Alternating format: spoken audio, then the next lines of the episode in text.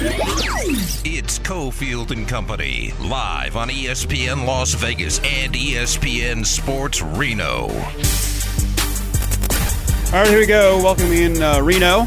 Reno is here. Vegas, ESPN Reno, ESPN Las Vegas. Damon is steering the ship again this week. Adam Hill is back from Miami, getting ready for VGK game number five. Could win the Stanley Cup tomorrow. How freaking cool is that for the state of Nevada? We'll have time during the week if they can finish this off about the biggest championships in the history of the state. That's all coming. Man, Darren Millard was just on with us from uh, VGKIS, VGK Insider Show, and uh, Scripps, pre post intermission guy, and he threw something out there. I want to hear from both of you guys on this.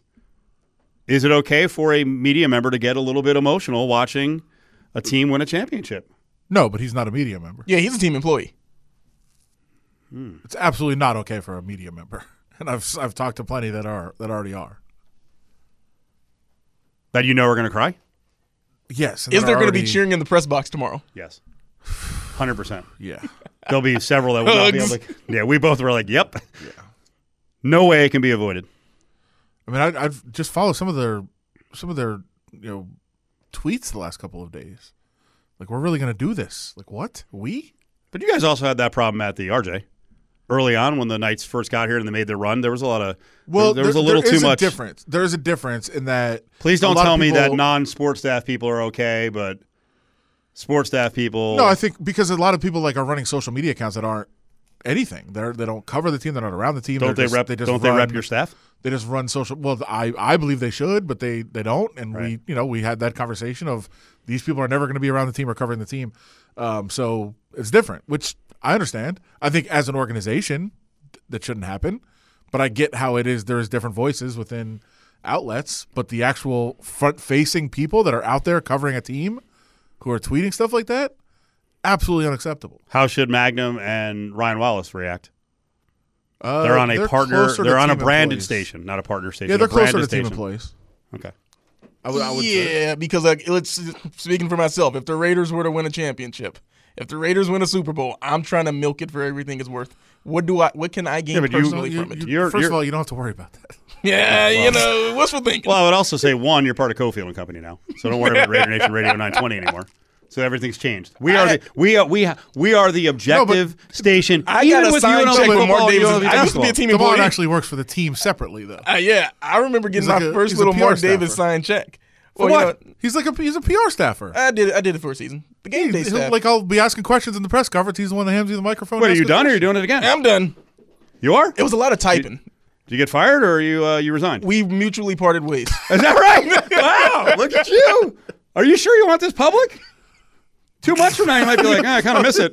Can I come back? Nope. You said on the radio we uh, mutually parted. Be careful. Do me a favor. Will when Kiss, you, great when, guy. you, when you podcast this, this clip is all gone for your own good. Cheers. Dump it out. Dump, dump, dump. All right, big four time. Battleborn Injury Lawyers presents The Big Four at Four. Number four. I'll admit I will cry if uh, Stevie gets the Conn Smythe because I just bet it at 150 to 1. Okay, good. Chandler Stephenson. But I had Right, a, I'll tell bet you Eichel what. too. That was the, that's the bet. I like Ike a lot. Um, boy, I had a rough, I had a rough Sunday night. I was leaking all night. Man, it was tough. I went to see Tina. I told you I was going to see that when she passed away. yeah, I knew. I I, knew you went. I Yeah. saw the the photos on the gram. Oh, I haven't, I haven't put up. Oh, you saw the uh, the SO's photos. SOs, I haven't put yeah. up mine yet. A lot of, lot of, lot of like red face, puffy eyes. It's rough, man. It's a good story. It was a good story. I think you guys would love it. Fir- First of all, and this is not part of the big four, but I true, a got- true love story. uh, no. Oh, okay. No, no, it's it is it is raw. Like like the the guy who plays Ike Turner freaking beats the hell out of her throughout. And the the, the crowd's like, "Ah!" like I don't think people knew who Ike Turner was. I'm like, this guy was a mother like so they they like it was raw and more than a few uh, N bombs throughout in, a, in front of a crowd of 2,000. Hey, it's a story, man. She was a victim of racism, and he was too, and it was good though.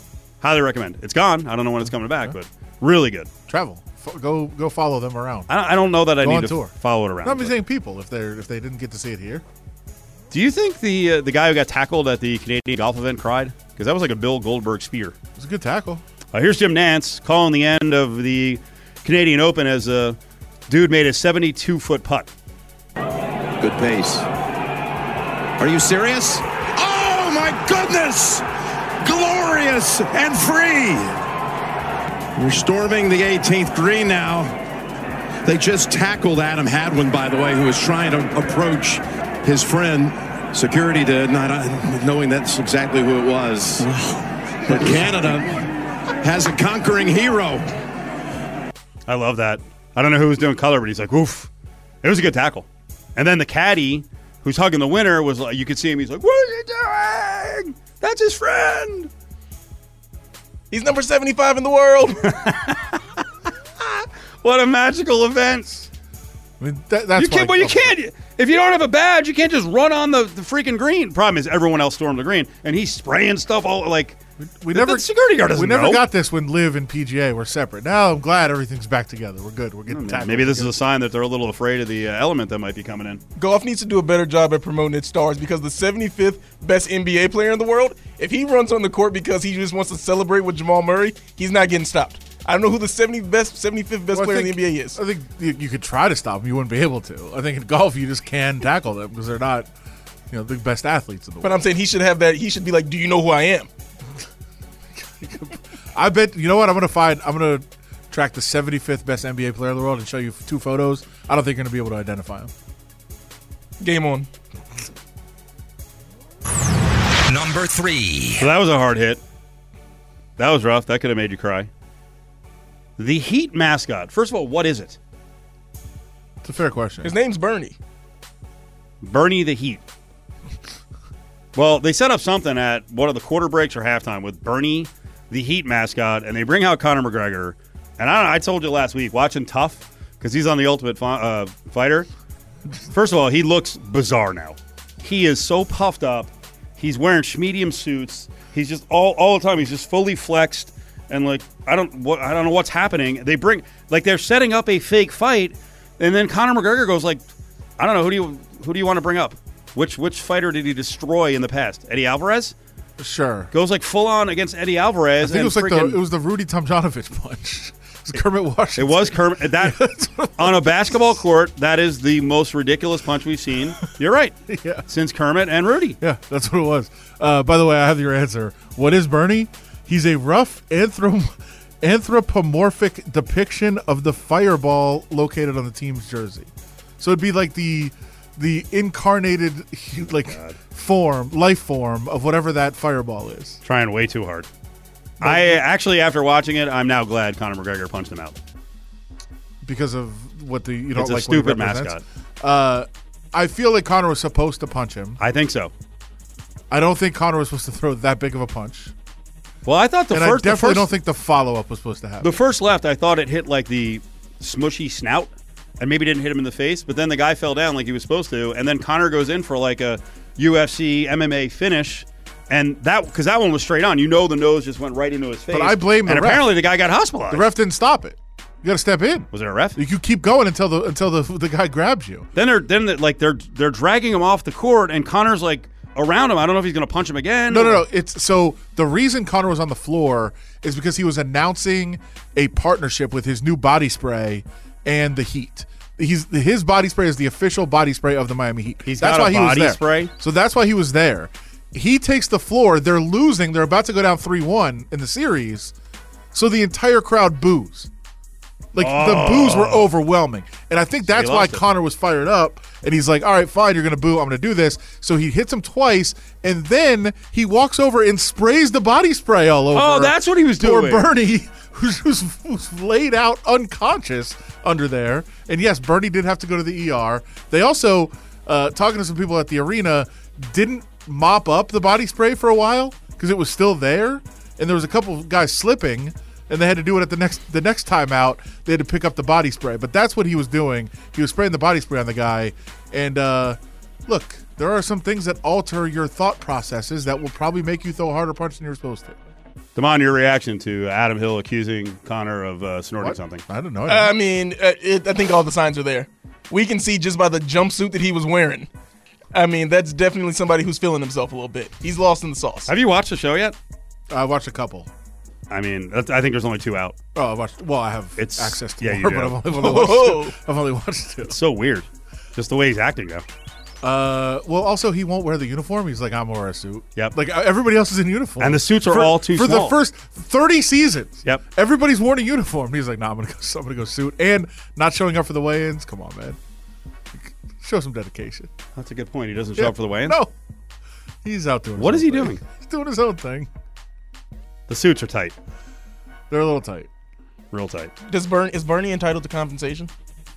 I think he was so- because hmm. he's supposed to get hit. I think he probably Assumption of risk. signed some. He's probably signed some waiver.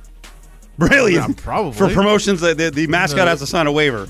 I think so. Hey, man, anything could happen out here. Well, You're not he, suing he us. Was, he was already agreeing. I don't think there's an NBA team that's going to allow their mascot to get punched by Conor McGregor and not have some sort of backup clause. No, but if you're the mascot owner, you're like, wait, what am I signing? Why I have to sign something? Why? No, I'm not doing this. look, he looked like he was ready for the fight. He had the he had the gloves on. He was dancing around. He looked, he had some good movement. He was ready. Just have a chin. Was he? Yes, bad chin. Okay. Number two. Oh, I want to play Spolster later. We got to get to Spolster was funny on this, but we'll get to that later. Uh, we're about 10 minutes away from talking to one of the experts from ESPN.com on the NBA. As we're getting ready to set up the finals between the Heat and the Nuggets as the Nuggets are trying to close things out. Also, a lot more VGK on the way as well. All right. So the theme for you is, like we said earlier, you're not getting emotional over this whole thing, right? That's Millard. That could be team employees. But I know you do have a soft spot in terms of finding stories. You feel good for Cassidy? Yeah, I think it's kind of awesome. I mean, look, he was he was fired a year ago.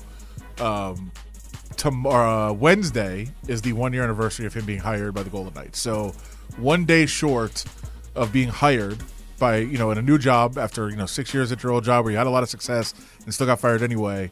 Less than one year after that date, you're going to be you know hoisting the Stanley Cup on your home ice. Like that that's a cool story, and I think there's a little bit of a soft spot kind of for both coaches in the series because they're both really good at you know dealing with not dealing with media, but like actually answering questions.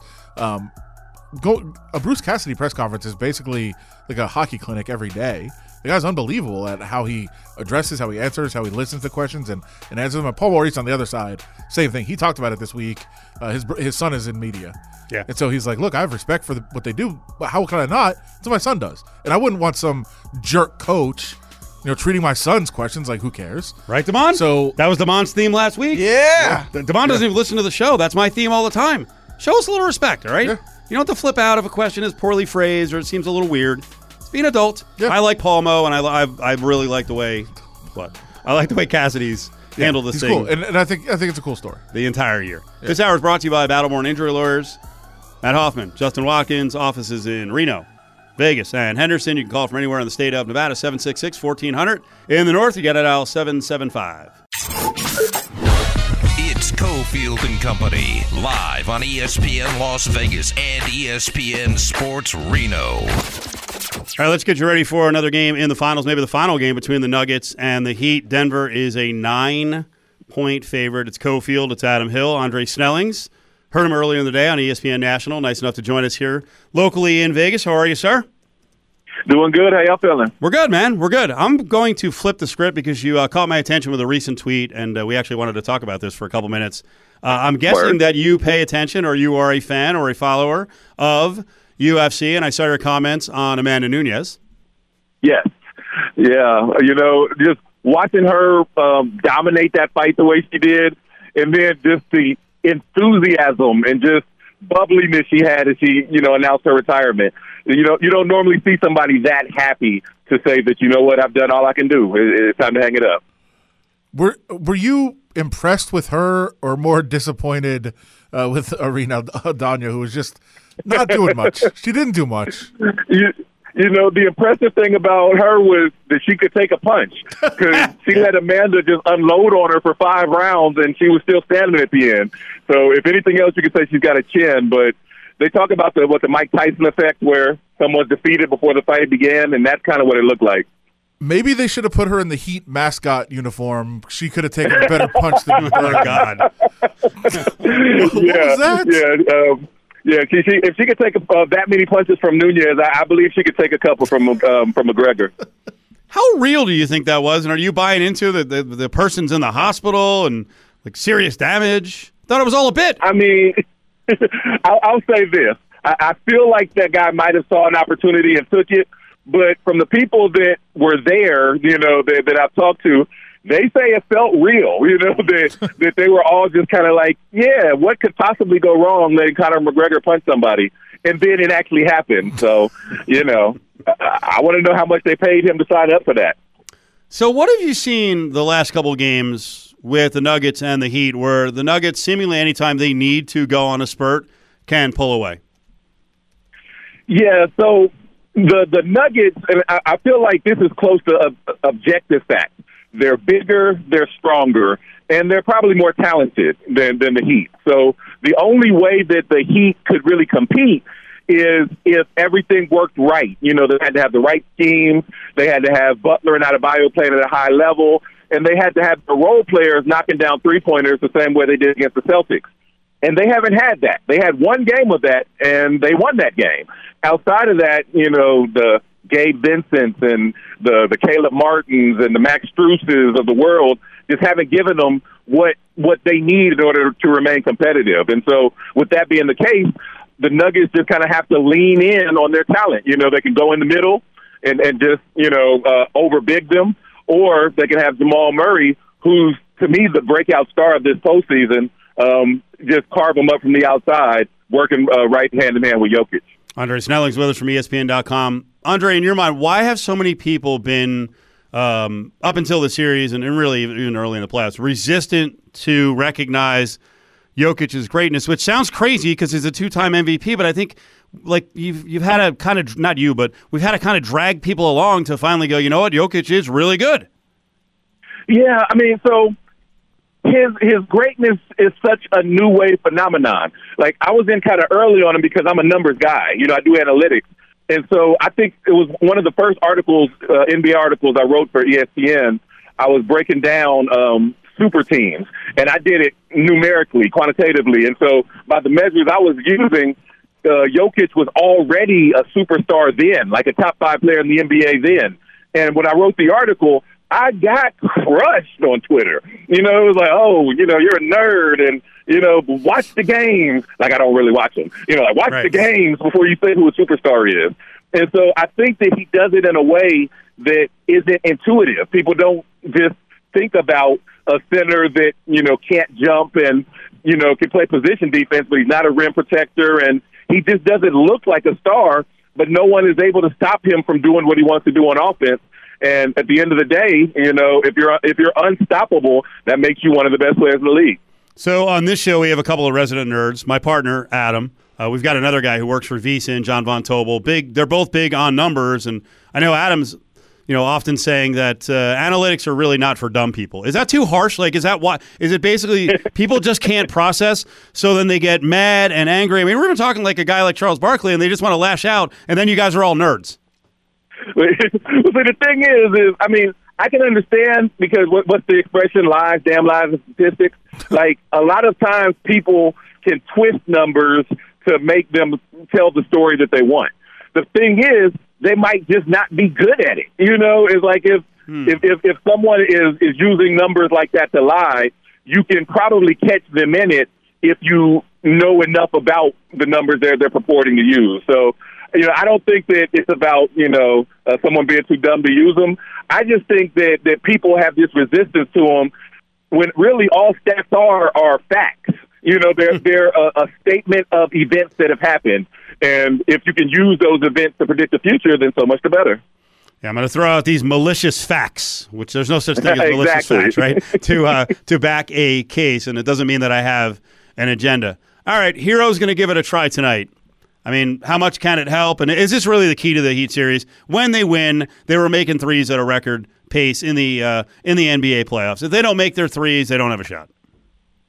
Yeah, I mean, you know, it's kind of like what I laid out earlier. The three pointer is their golden key to be competitive in a series against a bigger and stronger and, and probably better team. And so, yeah, if their threes aren't falling, it's not overly simplistic to say that yeah, they they really can't compete. As far as Herro goes, I mean, I I think it's great that he's given it a shot. I don't feel like you can expect much of anything because The man hasn't played for two months, and I was told today on the air that when when the injury happened, he was holding his knuckles in the palm of his hands. You know, like so that just doesn't sound like something that's going to come out and hit 20 points. Um, you know, just right off the bench, uh, just a couple months later. But I mean, I think anything they get from him, if, if they get it, is a positive. If they got eight points in 10 minutes, that would be like over overjoyed. But yeah, I, I'm not expecting a lot. Andre Snelling's with us from ESPN.com. You hear him all the time on ESPN Radio. He's often on uh, Q Show over on Raider Nation Radio 920 here at Lotus Broadcasting. So, one of my favorite topics in all sports, but especially basketball, is team building and how you build your roster. So, is this going to change? Because I feel like we all went for, hey, let's have, you know, you can have a good defensive big, but a guy who can stretch out, who's six seven, six eight, six nine, and then have a bunch of three point shooters. That's the way the NBA is going to go. And now we got a unicorn here, an old school big man who can do a little bit of everything, has stretch elements. So, what does the rest of the NBA do in terms of reacting to what is probably going to be a Nuggets championship? Yeah, I mean, it's a copycat league, like it always has been, but it's so unique, you know, the way that the Nuggets did it with a, a superstar in Jokic, kind of unlike anything we've seen before. And Jamal Murray, you know, I watched him play in the summer league uh, before his rookie year, and he caught my eye because you know he was able to knock down jumpers, but he didn't look like a pure point guard. You know, he looked like kind of a, a off off the ball, you know, knock down jumpers guy. So for him to set an NBA record by you know dishing double digit assists in four straight uh, his first four finals games, that's like a huge amount of development from him. So I don't know that you can just copycat and say, "Oh, hey, I'm going to take you know uh, an international um, uh, maestro of a center and um, uh, a, a, a shooting guard and turn him into a point guard and just build through chemistry." But it's maybe a testament to what Michael Malone has done as a coach that he's been able to get the best out of all these disparate parts and, and make a, a true contender out of it. When teams win championships, I think we all start to look ahead and we're like, "Ooh, can they win a lot of championships? Could could this be a dynasty? Can they win a couple of titles? Could they win three or four, two or three, two or four? What do you think?" They could. Um, for me, it's too early to really talk seriously about dynasty. Um, but they they they look like uh, as, as good as they are this year. They look like they could be this good for multiple years.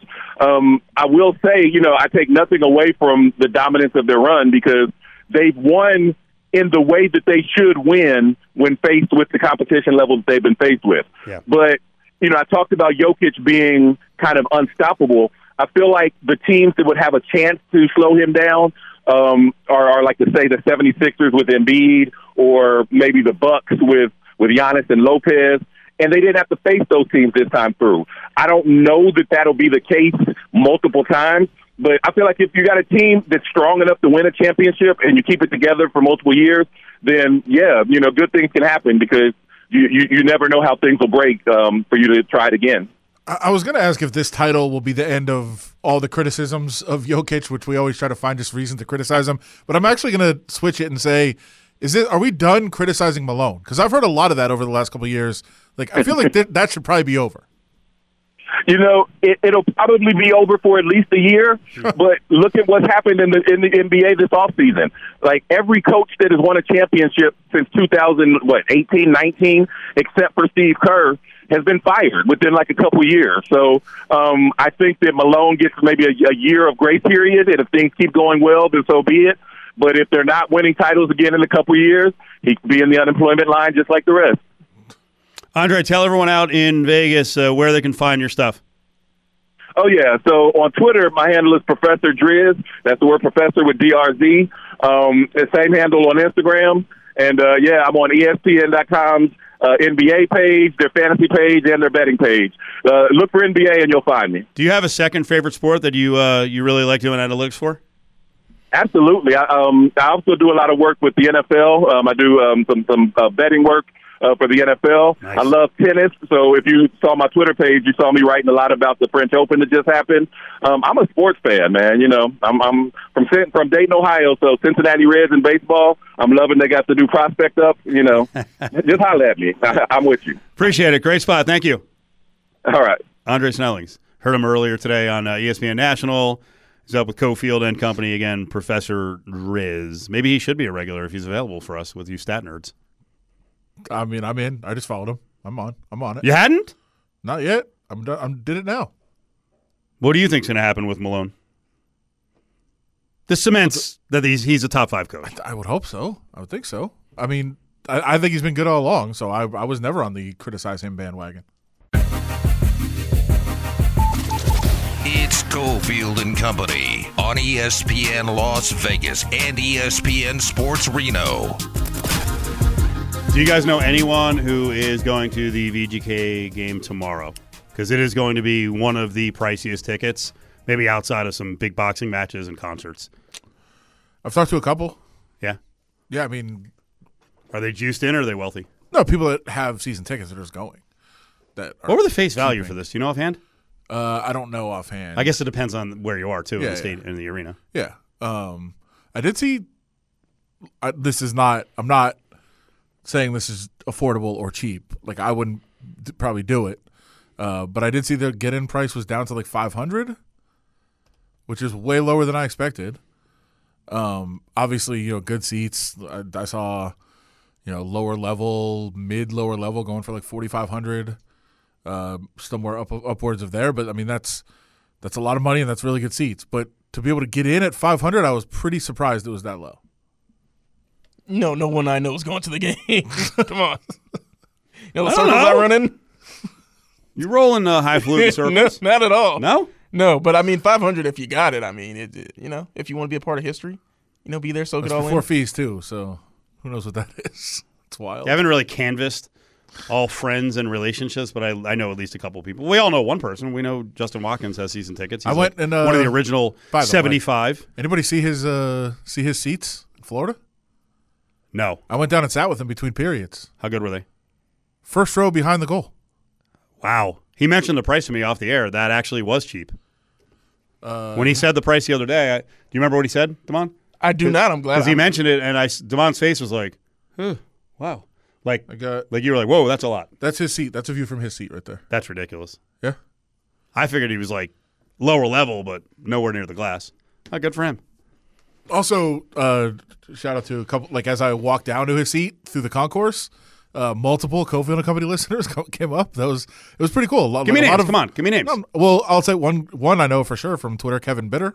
Good, uh, good Really? Twitter, yeah. You Mm, Okay, you know how, you, know highfalutin li- highfalutin Sure, listeners. Sure. So th- and there was a lot of a lot of Golden Knights fans, and then uh, on the plane too, there was a bunch of people that uh, listened to the show. So that was very cool as well. How many people from Lotus Broadcasting do you think are going to get in? I- zero. Oh, I no, I think there's. I would. Okay, maybe one. The boss. I would push it to five. Wow. Yeah. I'll go two. I'll go two. We have we have people here. First of all, people are juiced in, but we have people here. I didn't uh, know that there were that many movers, movers and shakers in the building. Uh, if they're not well, we have some really crazy fans here, who I think will spell um, spend beyond their means, if I can say it. They like sports. Sure. Like we know a couple of people who have PSLs, and I'm like, what are you doing at Raider Stadium? You are crazy. It's wild. It's, it's I mean it's it's wild to go to sporting events now. It's crazy. I'll have to ask around. But it's uh, the other thing is the access to the arena tomorrow is going to be. What is Yeah. Toshiba Plaza going to be like? It's gonna be crazy. Go down. I'll, say I was go down, was- but but as Adam was saying during the break, go down early because it is going to be a frenzied scene way before the game. Yeah, I was I was half joking that I was I was thinking about going and just going down there tonight, parking, sleeping in the car. Um, I'll probably go twelve thirty. Probably around twelve thirty. Just get down there. Do they clear New York, New York overnight? Uh, Probably not, but I wonder if you question. park on the top level, they'll be like, "Get the hell out of here!" at like one o'clock in the morning. That's my move. I'll go park up park up on the roof. It's a good it's a good spot. You need to invest in like a small RV, small, do that. small, just with like a bed. Ah, the, the, the seats recline very well. Just, just put the chair back and listen to some listen to some That's- podcasts and go to sleep. That's a long night and It day is. afterwards. It is. Yep. It all goes down tomorrow. It all goes down tomorrow. Coming up, we're going to talk a little uh, football. Barry Odom on the way. you all uh, have worked really hard to get into this position. And the things that you're going to add to this program and this team, we're so excited about. And if you look at it, is ready to get to work. It's Cofield and Company, live on ESPN Las Vegas and ESPN Sports Reno.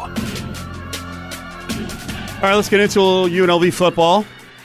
A lot going on in June, right? Hard to believe, but uh, the football season's about 80 days away. Barry Odom is with Steve Cofield and Adam Hill. How are you, Coach? Hey guys, I'm great, man. How are y'all doing? We're good. We're good. We got a lot to get into, but uh, very important to uh, get out there and mention what you guys have going on in June for football camps. And I know you have a lot of people coming in, young and old, to the facility. Isn't it awesome? June is, as uh, you know, used to be in in the world of college football a little bit of a slower month, and and now um, it's maybe one of the busiest months of the calendar. But it, it it's one of my favorite times of the year because you get to build your current team in uh, the off season program and the summer workouts, the skills and drills, and the way that they they go about the the activities that we have during the summer. You've got official visits, you've got unofficial visits. We've had three camps on our campus, and then we've got uh, five more left on on campus uh, prospect camps. Our staff has been in Dallas. We've been in Houston.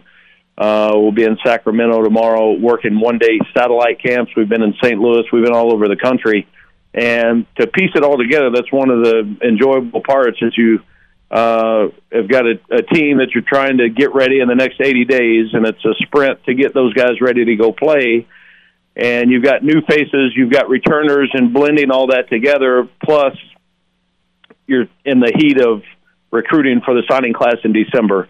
Uh, I wouldn't trade it. I, I love it. I think it's a, a wonderful, wonderful thing uh, that we've got going. We've got uh, a lot of great things going on at UNLV, and uh, it's an exciting time for sure. Coach, I mean, as you mentioned, the calendar's year round now. You guys are out there grinding every day. When do you rest? You got to take a little break. You got to ready for the season. It's awesome. We'll get uh, we we had a couple of days off over spring break, which was back in March, and um, our staff will get away for uh, I think two days right around the Fourth of July. And uh, you know, I, I think once you get into the routine, just like any business, I mean, you're you're you've got a focus, you've got a goal, uh, you're on a mission to try to get something done and and and get it going, and and you really you lose track of the time of day or the time of year that's that's the task at hand. And and for us and what we're trying to get done here um i'm i'm a heck of a lot more excited about the job today than I was December the 6th. And I'm excited about our staff. I like the team that we have on the continuity that we've got of the guys that are coming back and the, the new pieces coming in. Um, you know, unfortunately or fortunately, whichever way you look at it, we've got about 82 days before we kick this thing off. You mentioned being in all these different spots around the country, different cities around the country. Is that something new for you as a head coach at UNLV? Did you do this at Arkansas, back at Missouri? What's the concept behind it? Yeah, I think number one, recruiting has got to be the lifeblood of a program, and you hear everybody say that. I mean, that, that's the tagline in college sports, but uh, it's so important. I I figured out a long time ago I'm a lot better coach with really good players, and the only way you do that is you're select and you're direct in in the recruiting approach. And I, I learned a lot in the SEC, uh, whether it be at Missouri or or at Arkansas, on the overall uh, foundational approach to recruiting, and you have to do it every single day. You've got to have you know the physical characteristics and qualities that you're looking for by position, but also more importantly, I think at this point in college football, it's it's roster management, and okay, you've got to try to predict in two signing classes what you're really going to be looking for, and then you know recruiting it happens so early now for for prospects. Uh, we got to get in and evaluate them early, and there's nothing like to me on being able to see a kid in person and to be able to put them through drills, watch them do you know the testing, but then also you know when when kids come to our camp, uh, it's not just height, weight, forty, and vertical. We're gonna our position coaches they've got them in position drills for 45 minutes. We're going to do some testing. We're going to be change uh, direction drills. I mean, they, they should be a better football player when they leave our camp, and I think that's important because you know there's a lot of guys that like the recruiting process. I don't know how many guys really like the ability to go work and go earn it. So there's still a great value in guys coming to your campus, working out, and showcasing their skill set and what that is. And then, you know, you find a lot about a guy when you've got a chance to spend two and a half to three hours with him on does he really like ball? Does does he like uh, the recruiting process or does he like ball? And for us, the toughness, the character, uh, the values of really liking the preparation part of getting ready for a season, those are so valuable in our recruiting uh, philosophy and process. Barry Odom's with us, head coach of UNLV football. UNLVtickets.com is where you go to get your season tickets. Uh, right now, season tickets start as low as 150 bucks. Uh, the uh, top end is 500. Still very, very affordable on the recruiting trail. First of all, let's talk 2023 because I saw the intro video, uh, move-in day, and I've been trying to keep track of this. You guys are pulling players from freaking every corner of the country. And I'm like, I, where? I mean, I'm doing a lot of research. When when your guys come to you, right? Your coaches come to you um, are there times where you're like, wait, what is East Central University? Or wait, who's in Fresno? Um, how does this whole thing work? And, and how do you get kind of pitched on not only scholarship dudes, but you guys are also bringing in a bunch of walk ons? Yeah, I think it's so important that number one, you identify the needs that you need in your program to help you win immediately, and then you go find the right fit for that. I want to recruit the city of Vegas, and I don't want to make any confusion about that. There's in in the the, the direct city there's 36 high schools, and I want Vegas kids to stay home. And we've got to turn it into it's it's our town, our team, and this is us. And anything that you want to achieve as a college student athlete and football player, we're going to get done at UNLV. There's great coaches here in the high school ranks. There's really really good talent. We've got to be able to recruit Vegas and keep kids here once we do that, then also, I don't know why in the world you wouldn't want to come to UNLV. I don't care where you're living in the country. You can get a direct flight. Any, there's only one Vegas in the world. Okay, well, let's use that and let's make sure that we build an elite program. So that's the approach that I'm taking. I refuse to believe that we will not and cannot get it done. That I, I won't believe that. We're going to get this done. So there's good players everywhere, and you've got to go find them. It comes down to the relationship piece uh, of, of recruiting with the high school coach, the the parent or guardian, and and then ultimately the kid. And that there's no substitute for that. It takes time and it takes effort. That's how you build a relationship. So, where this coaching staff has been for their their career, we've got connections all over the country. I think once we get kids on campus, they see the Fertitta complex, they see our campus, they get in Allegiant um, and I'll hold our 48 hour visit up against anybody's in the country. And it, ultimately, guys, it comes down to the people in the buildings and how we're getting this thing turned around. So, if if you uh, are in Florida or New York or Washington or Phoenix, Arizona or Dallas, Texas, we're going to go find you. And I want guys to understand how important it is that you know not only the Vegas kids, but we got to find a way to get kids on campus because once we do that, we've got a great chance of getting them. So we can't talk about the 2024 commits specifically, but uh, notice that you got some local kids. On the flip side of that, 2023, it looks like you have some walk on. You know, and you know what? Yeah, in the 24 class, yeah. there's Vegas is a is, it is an unbelievable class in Vegas. Good deal. And if we can hit those guys, then our our, our program takes a step forward. I'm really excited about this group uh, that we have here locally. With with 2023, how big is it to kind of lay a little bit of a base by being local friendly? Uh, you know, I notice you have a walk on from Liberty. Uh, you have Juwan Claiborne, who's back in town from Gorman. You know, a second and third chance kid. Is that that's got to be a positive to send a message that hey, you know what? There's going to be times where hey, we can be your home even if you're not the most highly recruited guy.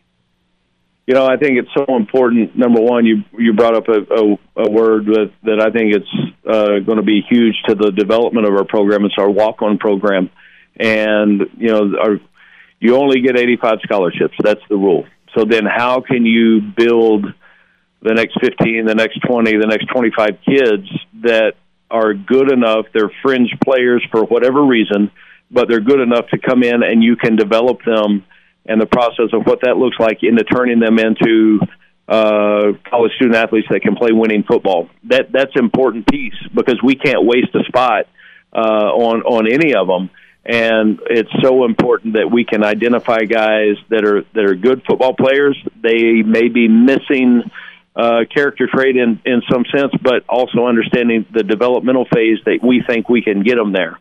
You measure vertical jump, broad jump, 40 time explosiveness. Those things, if they maybe aren't fully developed yet as a football player, those things are in in the way that we approach uh, prospects and look at that. Okay, if they're athletic, they can run, they can jump, then it's our job to turn them into really good football players. And a lot of times that happens in the walk on program. I'm I'm really excited about some guys that we've been able to add in that capacity that may have the local flavor to them that that for whatever reason where they were it didn't work out and and they end up back at UNLV. Barry Odom's with us, head coach at UNLV, coaching the football program. We were just talking about highfalutin uh, folks around town who are getting tickets to go to VGK tomorrow. Are you going to the game for the uh, the clincher here if they can win the Stanley Cup? What a what a great run they've had. I, I mean, I've been to two or three of their games, and it, they they've got it figured out. It's off the charts. The environment, the atmosphere, so special, uh, and you want to capture that and find a way to make that our game day. Um, I won't be there in person uh, unless somebody wants to throw me a couple tickets. So uh, Come on, Vegas! hint. Go! no, I, I uh, we're gonna we're gonna watch it together. I think uh, some of the staff and and some of the guys are gonna watch it together. We look forward to it, and they've been a lot of fun to follow. Uh, it would be so awesome for the city for us to go get this win.